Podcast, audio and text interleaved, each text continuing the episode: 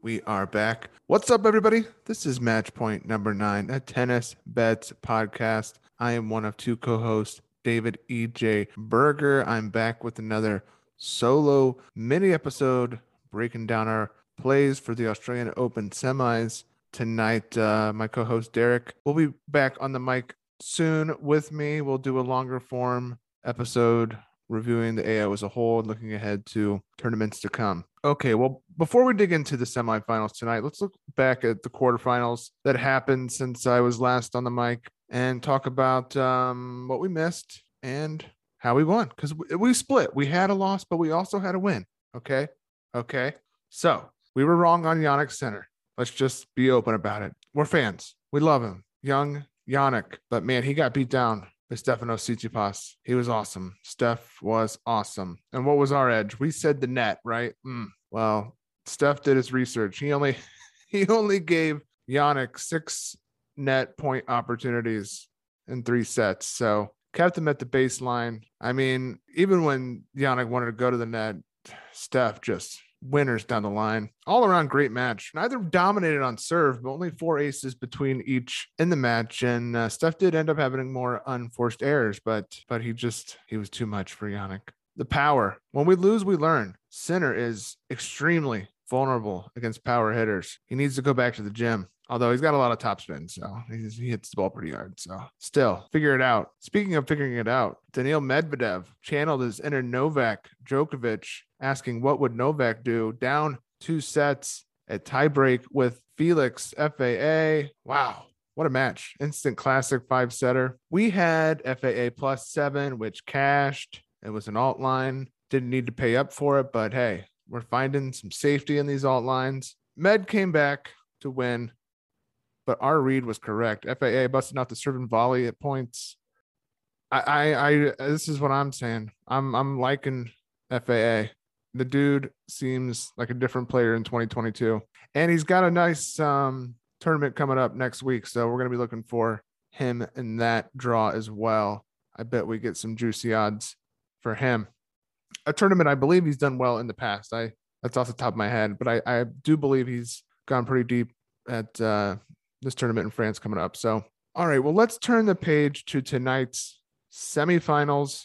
We've got two great matches. Uh, let's kick it off with Matteo Berrettini versus the legend Rafael Nadal. We posted Berrettini plus four at minus 130. That's on the alt line. We're, we're buying half a game. And then we also posted Berrettini money line plus 180. Now that's up from plus 150 when it opened. So I mean, I could sit here and offer a lot of tennis analysis, but let's start off with the the analysis of just reading where the money is going. The public money has pushed the money line all the way up 30 cents. I mean, it seems like the value is on Berrettini at this point. With moves so significant, this happened with the Sinner Tsitsipas match, where Sinner kept creeping up more and more as the favorite. And how did that turn out? So we're reading all the all the tea leaves here, uh, and just noticing the numbers changing and and getting that positive line movement for Berrettini feels like the smarter feels like the smarter value play.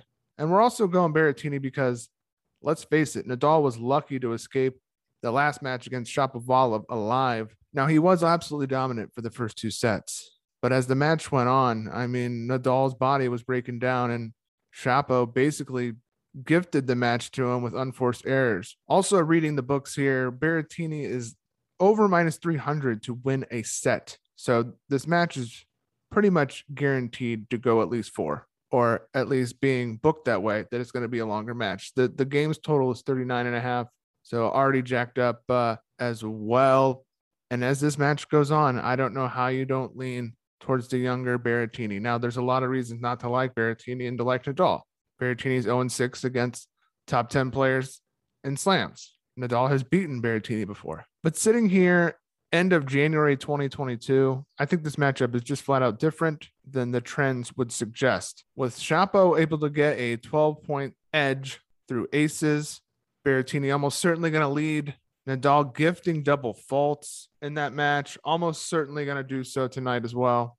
Shapo also hit 12 more winners than Nadal. Berrettini going to be bringing it in that category as well. And he's not going to have all the unforced errors that Shapo had. And I just think overall, if this match is going four or five sets, how do you not like Berrettini, especially it's such a great value at plus 180 now. Nadal, not exactly a legend at the Australian Open. His worst slam. They're closing the roof. They gave him the day spot, but they're closing the roof. Also advantage Berrettini.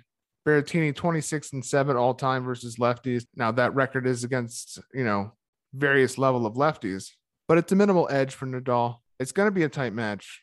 If you want to ride Nadal, I don't blame you, but we're taking the dog with a great shot for a win tonight.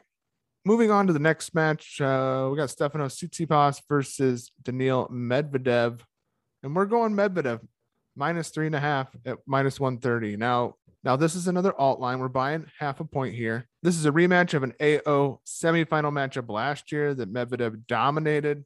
Last time these guys played though was on clay at the French, where Steph got the win. Medvedev notoriously stinks on clay, so not reading too much into that right there. Steph just played one of the best matches of his entire life. So you can like Steph here. The value you could say the value is on him.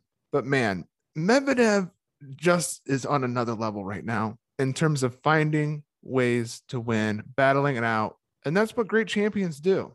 There's a reason he's the favorite to win this whole thing.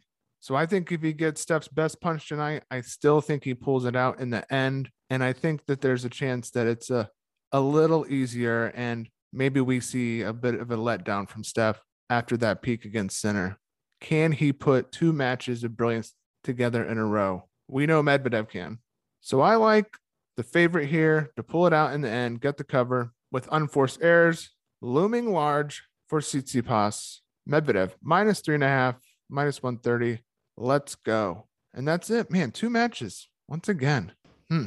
Let's get to next week. The badness, three 250s. Can't wait. All right. Until next time, see you on the court.